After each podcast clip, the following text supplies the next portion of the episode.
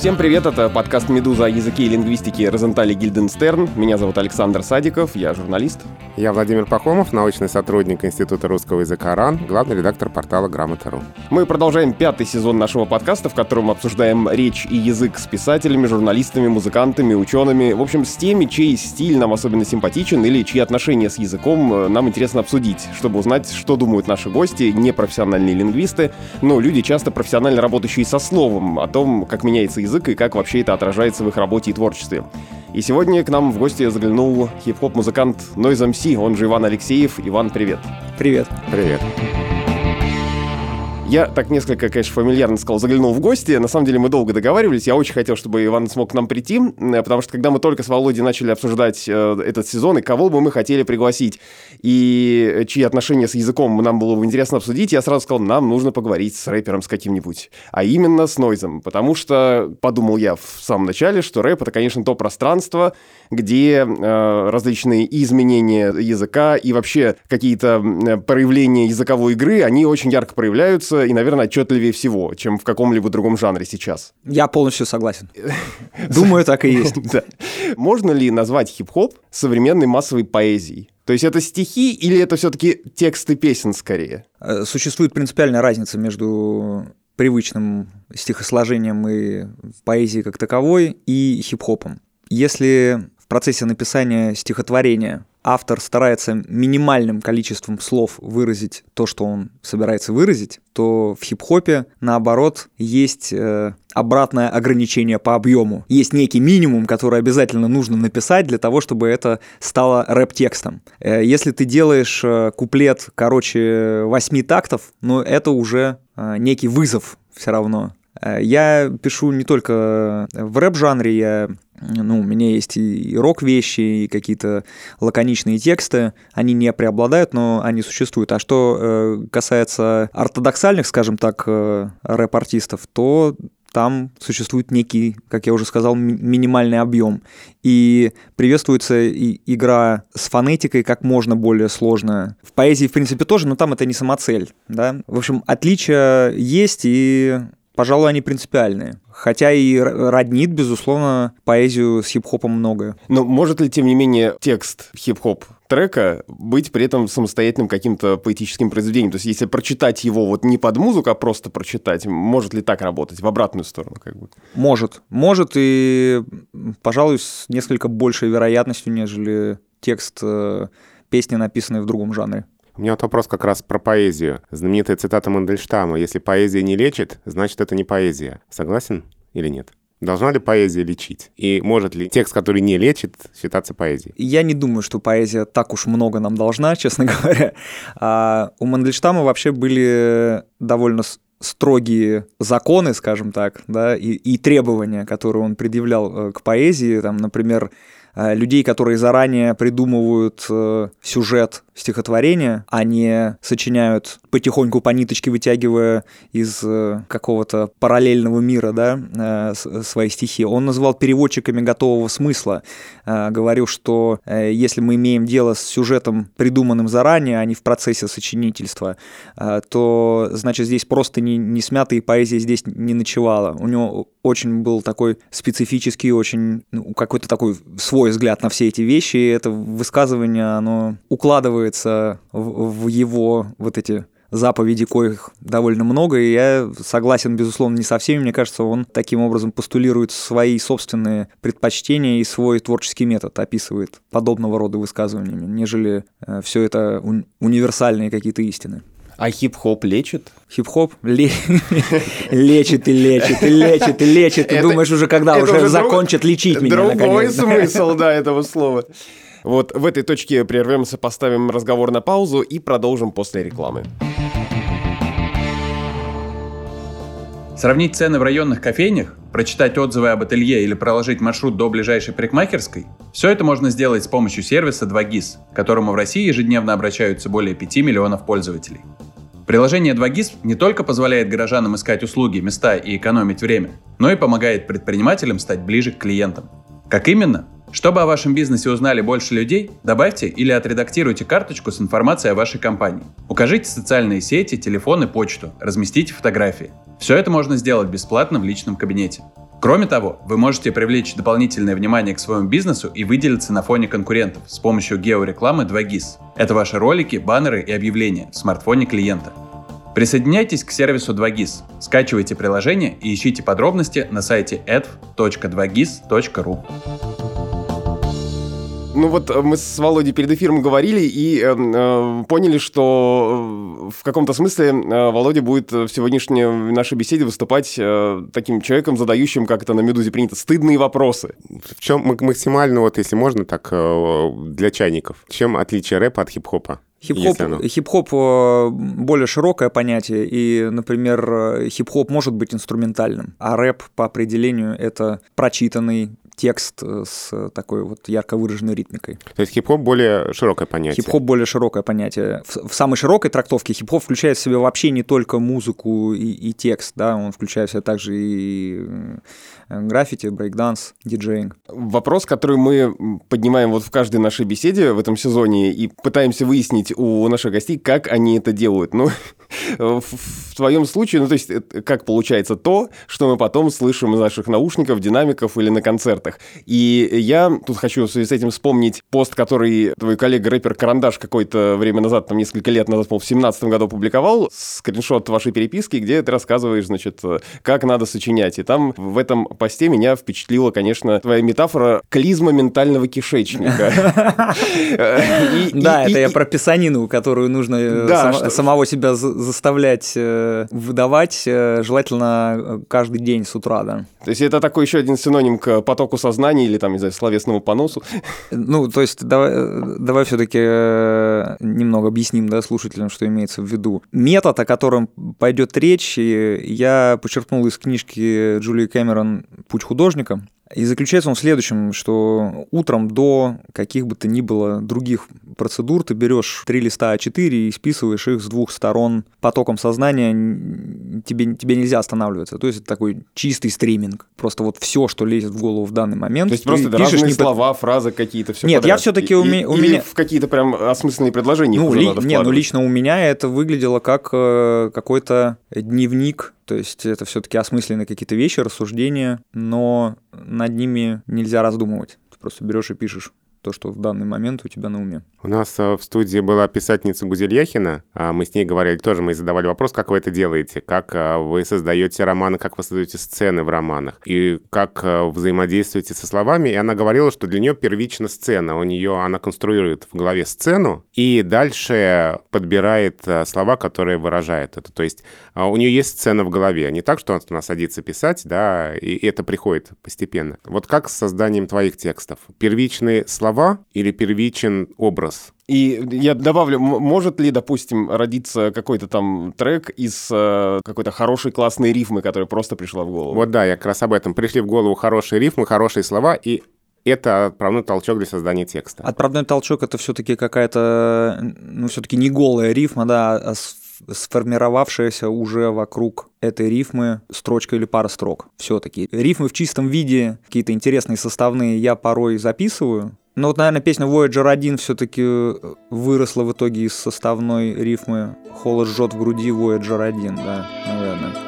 Столько лет прошло, холод жжет в груди, эй, земля, алоэ, Voyager 1. Я, я еще в тот момент сомневался, буду ли я развивать образ Voyager, у меня была только музыка, и я искал какую-то зацепку, но вот это стало как раз этой зацепкой, да, пожалуй. Ну, то есть из рифмы вырастет. Из рифмы mm. по, в итоге, да, выросла вся песня. А вот этот метод, который мы только что обсудили с э, изливанием всего, что приходит в голову на бумагу по утрам, э, до сих пор работает? Это скорее способ создать себе такое настроение рабочее. Э, я к этому методу прибегаю, когда я целенаправленно работаю над, над альбомом. Я в последний раз делал это, наверное, пару недель назад. Я несколько дней подряд так писал. Да. То есть ты сейчас работаешь работаешь над альбомом ну, я и, сейчас... и делаешь вот, вот, вот эту процедуру э, я, мне, мне, как бы, э, Я думаю, я к ней приступлю плотно в апреле. Вот у нас тут э, был в гостях Леонид Парфенов, который про современный хип-хоп сказал, что, ну вот про, особенно про русский рэп, что э, ему позавидуют дикции современных рэперов, позавидует э, диктору всесоюзного радио. Как научиться доносить текст так, чтобы, с одной стороны, э, сохранить вот этот довольно высокий темп, который есть в рэпе, и при этом все аллитерации там соблюсти, рифмы э, отточенные и донести смысл? Э, дело далеко не только в дикции. Дикция может быть идеальной, но сам э, вокабуляр, э, само построение предложений э, может быть э, таким образом организовано, что это сложно будет воспринять на слух. А для разных текстов, э, в зависимости от э, выбранной как бы поэтической интонации дискурса используемого, это может э, быть существенным или несущественным фактором. Ну, то есть я порой создаю намеренно сложные тексты, которые сложновато воспринять на слух с первого раза и которым неплохо бы все-таки иметь Либретто. написано либретто, да. Ну а когда-то я делаю что-то полностью рассчитанное на слуховое восприятие без каких-то костылей там. Э, зависит от конкретной песни. Но бывает ли за задача сделать некий текст, который просто будет очень интересно звучать, да, а о чем он уже э, будет менее важно? Ну, это не, это не мой подход все-таки. Для, для меня очень важно, чтобы это произведение обладало какой-то все равно логической стройностью и было понятным хотя бы на уровне отдельных слов. То есть э, образный ряд может быть таким не, не поддающимся сразу расшифровке. Но и то, я не, не люблю э, супер сильно усложнять, э, делаю это нечасто. Но порой прибегаю и, и к этому методу тоже. А вот эта четкость речи, четкость дикции, а достигается какими-то упражнениями, может быть? Скороговорками, не знаю, упражнениями на дикцию или нет? Ну, особенно нет, потому что, ну что, рэперский текст — это уже готовое упражнение. То есть достаточно его записать в студии уже, и все уже сформировалось. Прочитай его 50 раз подряд. То есть, чем записать. В принципе, вместо корабли лавировали, лавировали, да не вылавировали, а можно и рэперские тексты. Ну, более того, многие из них примерно так и звучат в фонетическом плане.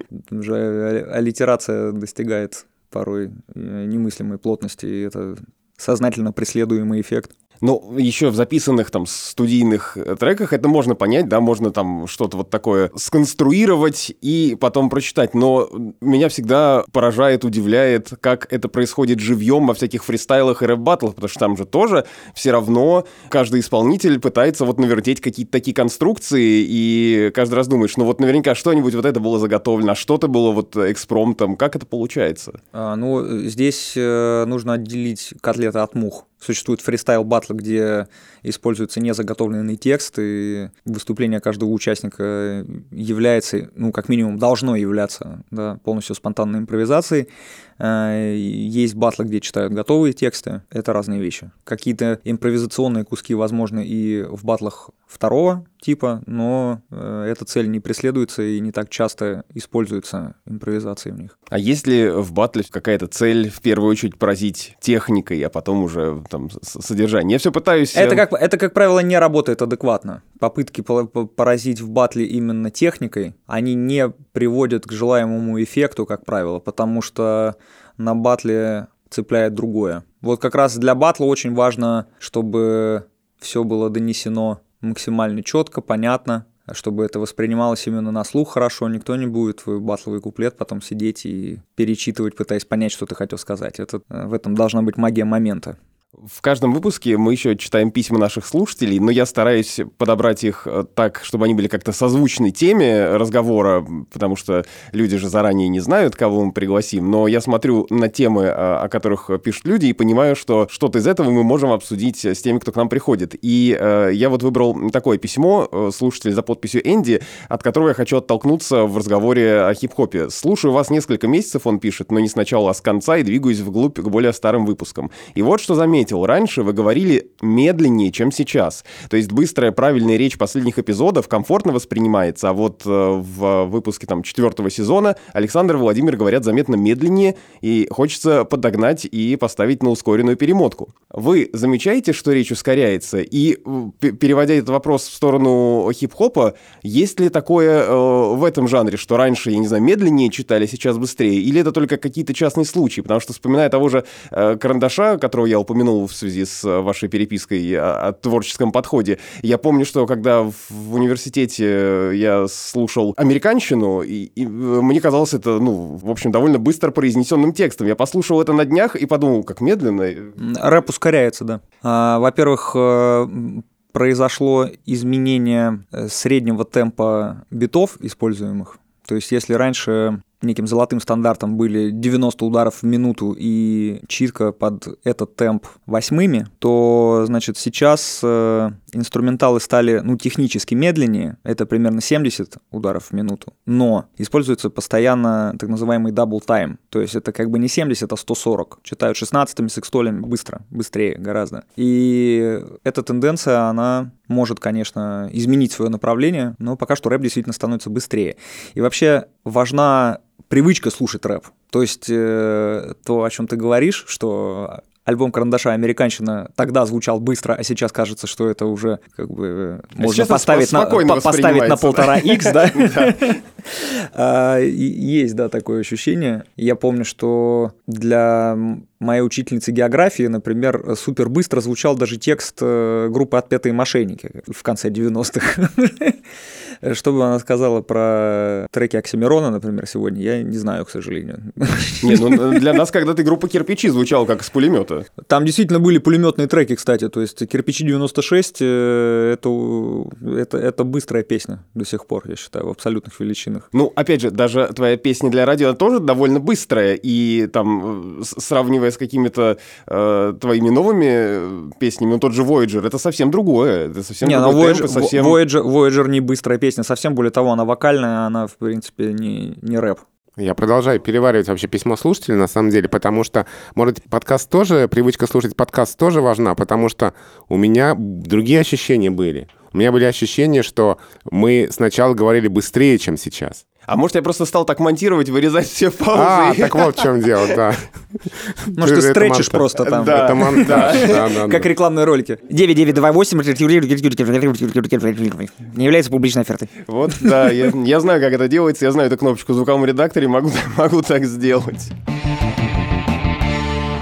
Вот возвращаясь к поэтам, мы немножко вспомнили Мандельштама, но то, о чем мы говорили в начале, про сравнение рэпа и поэзии, мы говорили про то, что происходит сейчас. При этом я знаю очень часто, вот если в интернете там что-то на эту тему гуглить, всплывает фраза, что, значит, Маяковский был первым рэпером. И мне кажется, что если посмотреть на то, какие тексты классических поэтов можно представить себе в виде речитатива, то можно копнуть гораздо глубже и с учетом всех аллитераций, рифм и так далее, какое-нибудь там стихотворение Пушкина «Во глубине сибирских руд» тоже себе вполне можно представить в виде рэпа.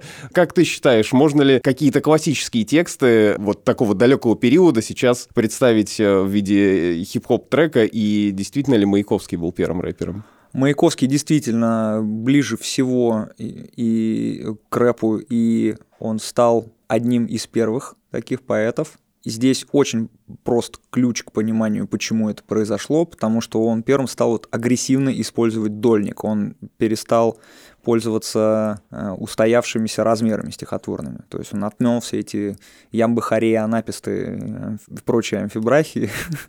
вот, э, и стал сам решать, сколько у него будет слогов в строчке. Именно поэтому ему адресовали претензии, что э, когда вы сами читаете свои стихи, это поэзия. Когда их читаешь на бумаге, это проза. На что он отвечал, что, собственно, это проблема в вас.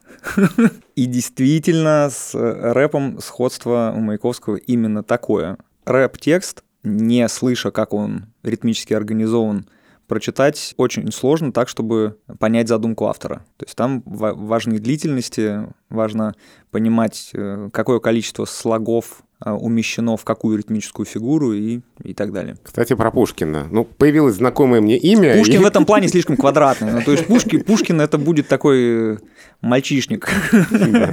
Группа, я имею в виду. Да, я хочу зацепиться за знакомое имя. Знаменитая фраза Пушкина, когда он закончил работу над трагедией Борис Годунов, трагедия моя кончена, бил в ладоши, хлопал, кричал «Айда Пушкин, айда сукин сын» от восторга, да, что так здорово получилось. Если после какого-то удачного текста желание бить ладоши и кричать «Айда Иван», а, или Айда Нойс. Бывает ли восхищение удачно подобной рифмой? И, может быть, запомнились какие-то самые удачные рифмы? Вот там среди самых моих удачных находок вот такая рифма. Топ-5 лучших рифм Ивана Алексеева. Мне, честно говоря, так вот сходу в голову ничего не лезет на эту тему. Конечно, радость э, по окончании работы над э, какой-то новой вещью это лучшее, что есть в творческом процессе. Это самая яркая, наверное, эмоция, когда у тебя последний кусочек пазла становится в картину, и ты видишь ее со стороны впервые. Это всегда экстатическое ощущение. Ради этого и пишут, я думаю. Что касается конкретных возгласов, то ничего похожего на Айда Пушкина, это сукин сын я вспомнить не могу, и затрудняюсь ответить, делал ли я когда-либо это вслух, но радость сильная, конечно. Особенно, когда ты понимаешь, что получилась вещь из ряда вон. Не просто удачная, а, на твой взгляд, супер удачная. Ну, дальше что обычно бывает? Ты думаешь, ну, это просто разорвет, выпускаешь, и все такие, ну, да, нормально. Ничего, разочарование наступает. Ну, то есть радость от, от творческой удачи, на твой взгляд, а потом раз, и, и вроде как, там, не знаю, не, не 3 миллиона просмотров, а, а миллион, полтора. А полтора, да. Ну, происходит разочарование в людях, они глупые, ничего не поняли, вот я умру, и тогда до вас наконец-то допрет. Ну, я утрирую, но, естественно, существует в э, жизни каждого автора и исполнителя, я думаю, ощущения, которые плюс-минус выражаются подобными. Ну, многие музыканты же часто говорят, там, э, когда комментируют какие-то свои песни, альбомы, что вот мы думали, что вот это-то вот лучшая наша песня, хит выстрелит, а потом раз, а все слушают совсем другую да, песню. Да, да, да, такое происходит. Не обидно? Скорее удивительно, ну что обидно. Со временем к этому привыкаешь, ты просто принимаешь это, и все с этим бессмысленно спорить. Люди как-то сами определяют, что к чему. И поначалу это может э, казаться э, каким-то несправедливым, неправильным, по-моему, успокаиваешься и все. Ну и вообще я стараюсь не, не застревать на подобных моментах, потому что то, что сделано, оно уже сделано, и идти нужно дальше, и интереснее всего продолжение этого пути. Что там за поворотом? А есть ощущение, что слушатели правильно понимают смысл, заложенный в текст? Вот этот, что хотел сказать автор? Ну, совсем не всегда, конечно. А надо ли объяснять им как-то в таком случае? Или кто как понял, тот так и понял. Это там это э, стихотворный текст. Нет, ну, каждый если понимает, мне, как если, ему вздумается. Если в какой-то ситуации мне задают прямой вопрос, как правило, люди получают прямой ответ. Но бросаться разжевывать, что именно там к чему, тогда в таком случае возникает э, закономерный вопрос. Ну, а что? Нельзя, нельзя было, было это в тексте сказать? Нельзя было написать так, чтобы это не нужно было объяснять. То есть это уже какое-то заведомое признание своего поражения, на мой взгляд. Ну вот яр, яркий пример, например, про песню Voyager э, огромное количество людей, судя по комментариям на YouTube, думают, что это просто песня про Voyager. Задаются вопросы в духе, о, а что про Voyager вот американский написал? Нельзя было про Восток наш написать. То есть на про полный, Союз на полный, на, на, про Союз Аполлон написал бы, понятно все, госдеповская подстилка. Не, не со всеми работает, э, на мой взгляд, очевидная мысль, что эта песня об одиночестве, о болезненной утрате, о расставании, о невозможности вернуть э, отношения, прервавшиеся по какой-то причине. Деле, Мне люб, кажется, любая что песня это... это песня про любовь. Ну, не любая песня, это песня про любовь, особенно если мы говорим о хип-хопе, то там чаще любая песня – это песня про ненависть. Но в данном случае действительно песня про любовь. А вообще, как быстро э, устаревает рэп? Потому что ведь часто, ну, хорошо, не часто, но некоторые песни, они написаны по, по мотивам каких-то актуальных событий. И они работают в какой-то конкретный момент. И там, я не знаю, вот если сейчас слушать э, песни про Мерседес, то надо всем еще объяснить вообще, что это была за ситуация, потому что я уверен, многие не вспомнят. Работает, то есть э, как э, долго могут работать эти песни, и нужны ли там, я не знаю, больше каких-то нетленок, там вот как Voyager. Он, он уже, вот как будет лететь Voyager, так и песня до, до тех пор будет актуальна и после. Ну да, нет, я, естественно, предпочитаю читаю песни, которые работают вне контекста, и много лет спустя у меня таких песен, к счастью, немало. Но при этом общественный Я... резонанс вызывает именно те треки, они которые... Вызыва... Они вызывают мгновенно... Да. Они вызывают мгновенный общественный резонанс, и они очень, очень э, ярко смотрятся в моменте. И в этом их прелесть. Но есть песни, которые наберут прямо сейчас свои 10 миллионов прослушиваний, и про них никто не вспомнит через год. А есть песни, которые эти 10, эти же самые 10 миллионов прослушиваний прослушиваний будут набирать э, в течение 20 лет, и эти песни гораздо круче всегда. Вот подкасты так долго набирают. Их слушают годами. Я удивляюсь, когда люди нам пишут, я послушал ваш подкаст там трехлетней давности. Думаю, боже мой, еще кто-то это слушает. Но вы же сами ведь над этим иронизируете. В той же песне «Вьетнам» я специально выписал эту цитату, и пусть я опоздал, пусть мой протест ничего не изменит, зато меня никто не обвинит в пиаре на модной теме.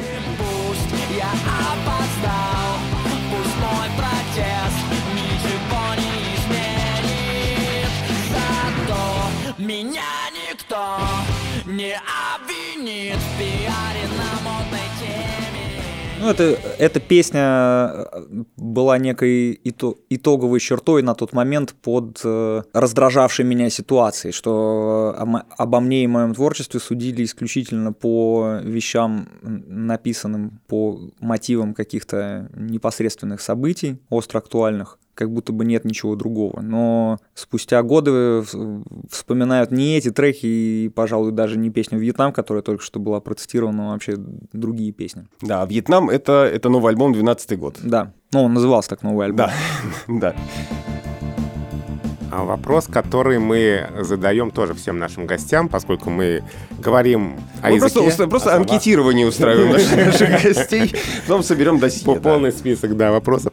На самом деле, э, мы заявили одну из тем этого сезона. Мы наблюдаем за языком, за речью, за своей речью, речью окружающих. Замечаешь ли ты в речи окружающих какие-нибудь ошибки, отклонения от литературной нормы?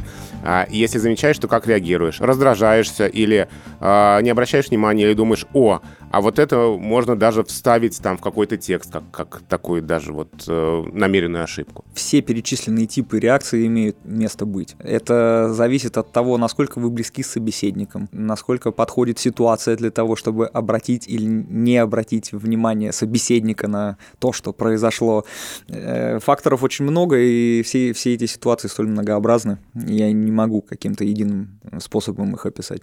Ну, вообще, э, ты как человек, закончивший школу с э, медалью и с пятеркой по русскому языку, как воспринимаешь реакцию некоторых там на изменения в языке? Тебе самому это вообще нормально, что там, не знаю, заимствование, не знаю, распространение мата, ну, сейчас про мат и рэп поговорим. Как-то это у тебя вызывает какое-то внутреннее, не знаю, противоречие? Или как раз наоборот, тебе кажется, что все нормально, язык развивается, и я развиваюсь вместе с ним, и мои песни тоже это отражают? Мне ближе второй тип реакции, но тем не менее у меня есть и свои какие-то пунктики. Я, например, не понимаю, почему э, признали легитимность э, употребления слова кофе в среднем роде, например.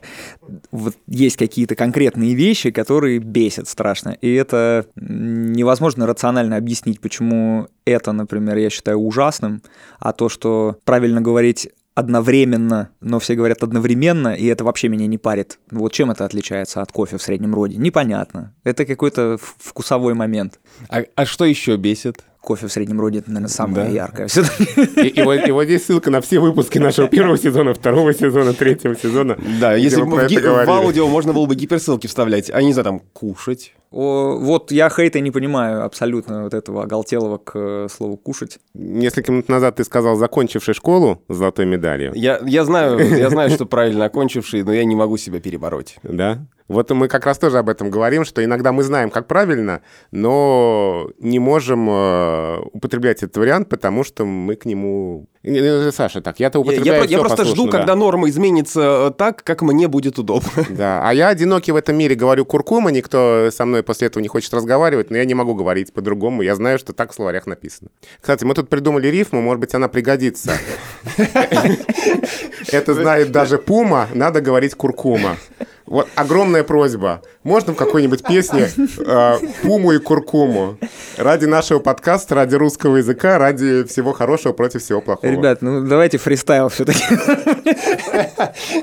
Слушай, а, а что, кстати, что считается хорошей рифмой? Я помню, я как-то... Ну, в- пума куркума все-таки не считается хорошей Вот, рифмой, я я, боюсь. я в школе участвовал в каком-то поэтическом конкурсе, и мне тогда сказали, типа, у вас рифма в стиле «любопытная жирафа вышла тихо из-за шкафа». А, То есть, э, вроде как неприкольно рифмовать э, существительное с существительным, э, очень похоже, а вот нужно там, не знаю, глаголы су- э, или там э, что-то Нет, ну такое. существует вообще понятие грамматическая рифма. И самый ужасный пример грамматической рифмы это, конечно, глаголы пресловутые. Рифмовать на глаголы западло. А мне понравилась вот эта рифма жирафа и шкафа. По-моему, отличная. Это вообще так Ботинки, полуботинки. Это, это то, что в суровом э, рэп-мире называется квадратными рифмами, то есть которые не составные, которые полные предсказуемые рифмы. Вот. А Вот. какие рифмы хорошие? Хорошие рифмы, ну, в рэпе особенно ценятся составные рифмы, как э, наиболее часто встречающиеся их разновидность именно в жанре, э, выступают двойные рифмы, когда рифмуются словосочетания. Ну вот э, яркий пример, там, не знаю, у, у Мирона в каком-то треке был «Или это только кажется так», и рифмуется это на «не слышно даже цикад». Переформулирую запрос. А можно тогда куркума и двойную рифму такую? Куркума. Ну, не обязательно прямо сейчас, но там в какой-нибудь... Да почему же? Можно попробовать и сейчас. Вот э, сейчас на фристайлем чего-нибудь. Но это будет что-то в духе «шнур думал», понимаешь? Ну, то есть нужно р- разбивать слово на слоги и сма- смотреть, каким образом можно срифмовать не только ударный, но и безударную часть тоже. А, то есть, например, еще Турман Ума подошла бы, да? Ну, там больше аллитерация в- вместе с э, пресловутой квадратной рифмой, поставленной в конце. Да, но это точно лучше, чем Пума. Про мат и рэп. Вопрос, который будет звучать, звучать, в отличие от многих моих вопросов, очень коротко. Может ли быть э, рэп без мата? Может, конечно. Я доказывал это очень много раз. Даже большее количество раз, чем наоборот, наверное, уже теперь. Но все равно ведь кажется, что это какая-то такая неотъемлемая часть, и вот обязательно где-нибудь должно быть это. В- Какое-нибудь обязательно словцо проскочит, и при этом ведь, опять же, мат во многих э, хип-хоп э, треках звучит очень естественно. Или это безу- стереотип, в котором безу- пора Нет, расставаться? безу- безусловно, это характерно для жанра, но это не значит, что это какая-то обязательная, неотъемлемая его э, характеристика. Иногда открываешь там где-нибудь на каком-нибудь музыкальном э, стриминге альбом э, хип-хопа, и там возле каждой... вот это вот возле каждой песни. А, а иногда откроешь, и, там одна-две стоит, о, ничего себе. Детям можно практически. Да, у меня на эту тему был шикарный случай дома. Э, Я собираю детей в школу. На тот момент им было, наверное, 7 и 8. И Миша, мой младший сын, говорит, пап, ты знаешь, вчера старшие мальчики во дворе поставили мне песню из окна. Я говорю, так, и? Ну, что, пап, и?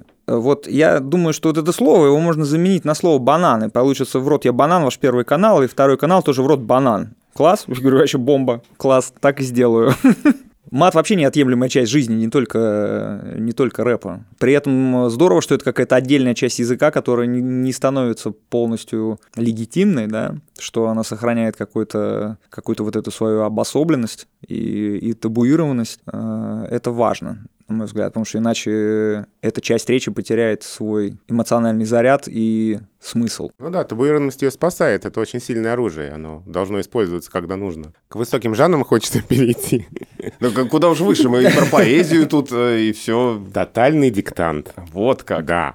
А, Потому что Иван был диктатором тотального диктанта. Мы вспоминали сколько раз? Ну, кажется, четыре. Четыре раза, да.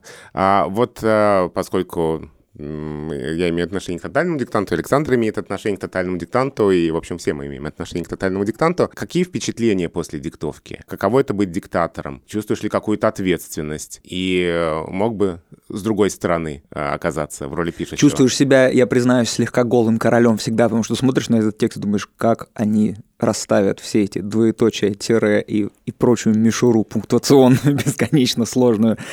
Особенно сложный текст был э, в 2015 году. Это был текст Водолазкина про пожарных. Мгм. Брандмейстер, Э, да. Да.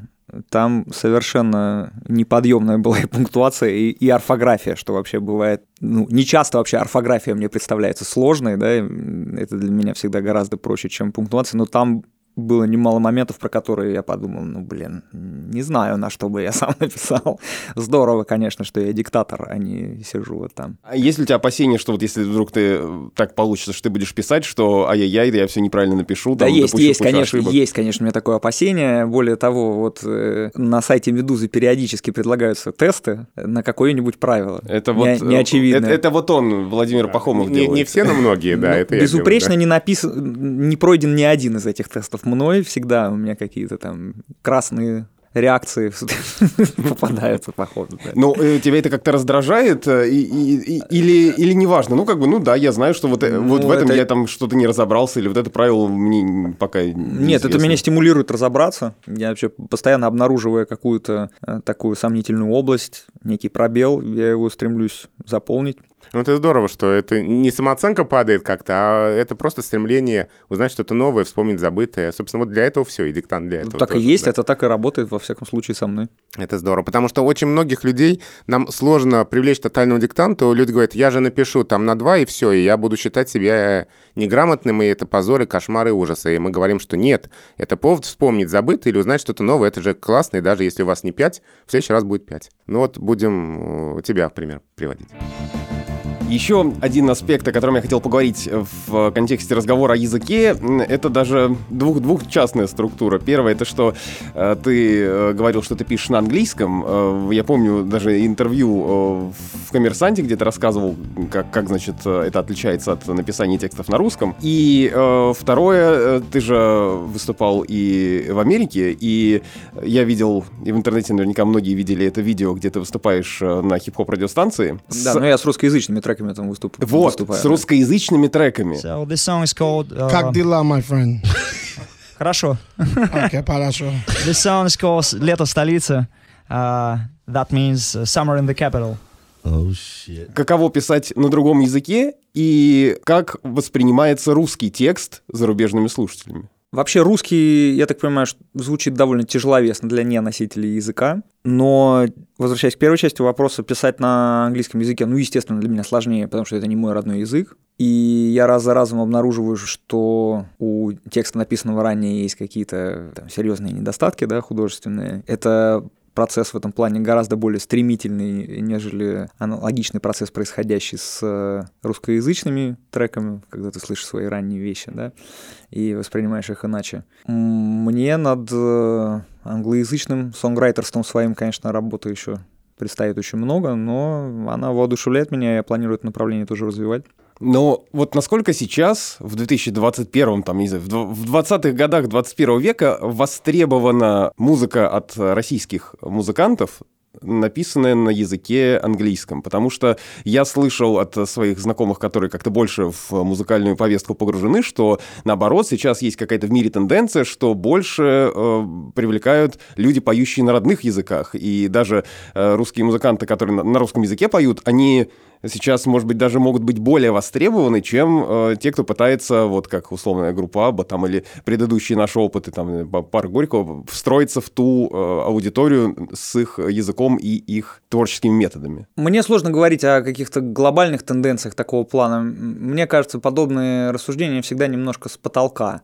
Но, с другой стороны, действительно, мир э, и, и рынок англоязычной музыки настолько перенасыщен, что, пожалуй, в англоязычном мире стали как мне кажется, относиться более лояльно и с большим интересом к каким-то песням на других языках и к исполнителям, поющим э, с акцентом каким-то не- непривычным для американцев, для англичан. Ну, это просто ощущения какие-то. Это же не, не подкрепляется статистикой какой-то. Я просто вот знаю, что на гастролях э, в Америке и в Европе э, не- неплохо добавить несколько англоязычных треков в программу. Это хорошо воспринимается. И эти треки э, поют там хором, чего почти не происходит на гастролях в русскоязычном пространстве. Песни на русском языке, вот именно если мы говорим про хип-хоп, а насколько они могут быть адекватно восприняты там западной аудиторией, потому что ведь все-таки очень важная часть, может быть, если не основная, это текст. И, собственно, в нем весь смысл во всех этих э, рифмах, аллитерациях, в том числе и в том, как он построен. Если не знать языка, то сложно оценить, да, получается тоже либо нужно какое-то пояснение, либо какое-то описание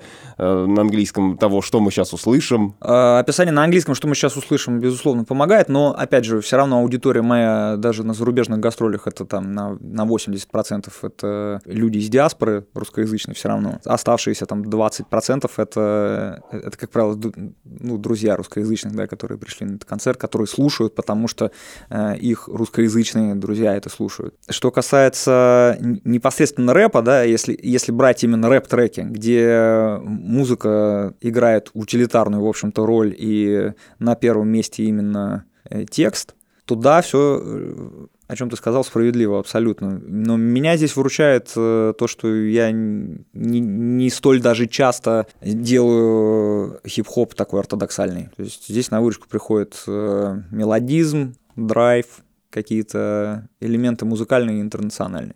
А я вот э, хочу повернуть в обратную сторону, когда мы, э, русскоязычные слушатели, слушаем какой-то американский рэп. Я вот помню, что когда там тоже в студенчестве я слушал, например, э, исполнителя НАСА, и я ничего не понимал, что, что он там... То есть я не вслушивался, ну, какой-то текст произносит, но мне это очень нравилось. То есть мне нравилась музыка, мне нравилось, как это подано, но при этом я смысл совершенно не улавливал. Как, как, как у тебя с этим? Честно говоря, чем лучше я осваиваю английский язык, тем больше, к сожалению, мое разочарование большей частью того, что, я слышу вообще на английском языке. Ну, большинство текстов, конечно, с художественной точки зрения ужасны. Ну, то есть вообще в англоязычной музыке э, гораздо большую роль играет непосредственно музыкальная часть и гораздо меньшую роль играет непосредственно текст. Вот эта логоцентричность, пресловутая, характерная для русского рока и тем более для русского рэпа, это особенность нашей именно русскоязычной культуры. Именно у нас поэт в России больше, чем поэт, это не случайность, и это касается и песенных жанров тоже. Я в завершении хотел бы задать вопрос, который меня просил задать э, мой коллега, ведущий подкаста «Что случилось?» о новостях, Влад Горин. Я говорю, вот э, к нам придет э, Noise MC, может быть, ты что-то хотел спросить, я могу передать. И он говорит, ты знаешь, у меня вопрос, как можно быть таким хорошим? Э, Собственно, что он имеет в виду? Очень часто есть э, такой стереотип, может быть, образ, что если это артист, особенно популярный артист, особенно хип-хоп артист, то он какой-то не очень приятный человек. У тебя же все наоборот. Как так, как так получается? Спросите у моих хейтеров, зайдите на YouTube, и они вам все объяснят, что таким хорошим быть нельзя. Никакой он не хороший, отвратительный человек, продажная мразь и так далее. Слушай, вот сейчас твои слова положить на бит, уже будет, уже будет песня. Да, нет, еще не будет. Это же субъективно все. Мне, конечно, приятно, что человек так обо мне хорошо думает. Ну, так думают не все. И, в общем, наверное, это замечательно. Как я помню, где-то в афише, по-моему, было интервью с Валерием Сюткиным, в котором э, его назвали единственным российским музыкантом, который никого не раздражает. Вот мне кажется, что про тебя тоже можно так сказать все-таки, как про... э, Как про Валерия. Сюткина, и это будет такое же вранье, как про Валерия Сюткина. Я раздражаю огромное количество людей. И как ты с- этим хейтом справляешься? На тебя, может быть, это никак не влияет. Ну, это всегда есть такие люди, и как бы я просто Не, не всегда смотрю. есть такие люди, но это не значит, что никто из них не умудряется меня вообще никак расстроить. Нет, некоторые умудряются. Ну, ненадолго. Ну, Это же показатель того, что ты делаешь что-то классное и заметное, если есть те, кто тебя любит, кто тебя не любит. Да и- как, как бы было дико, если бы их не было. Да. Чего бы стоила тогда положительная реакция остальных? Это же все существует исключительно в дуэте. А что классное, заметное и новое мы услышим от тебя в ближайшее время? Ну, кое-что услышите, я думаю.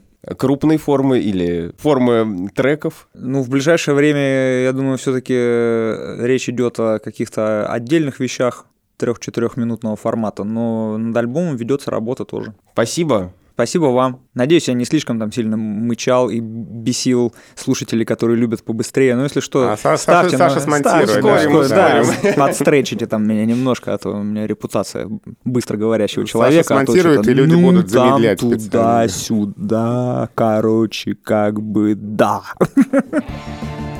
Спасибо. Это был подкаст о языке и лингвистике. Меня зовут Александр Садиков, я журналист. Я Владимир Пахомов, научный сотрудник Института русского языка РАН, главный редактор портала Грамота.ру. Подписывайтесь на нас, мы есть на всех основных платформах, где вы слушаете подкасты, оставляйте комментарии, желательно, конечно, положительные комментарии. Ну и если у вас есть вопросы, пишите нам письма на почту подкаст собакамедуза.io по поводу того, кого вы хотите услышать в ближайших выпусках или какие-то вопросы, связанные с языком у вас есть, мы постараемся на них ответить. Спасибо и до новых Спасибо встреч. большое, до свидания. Спасибо.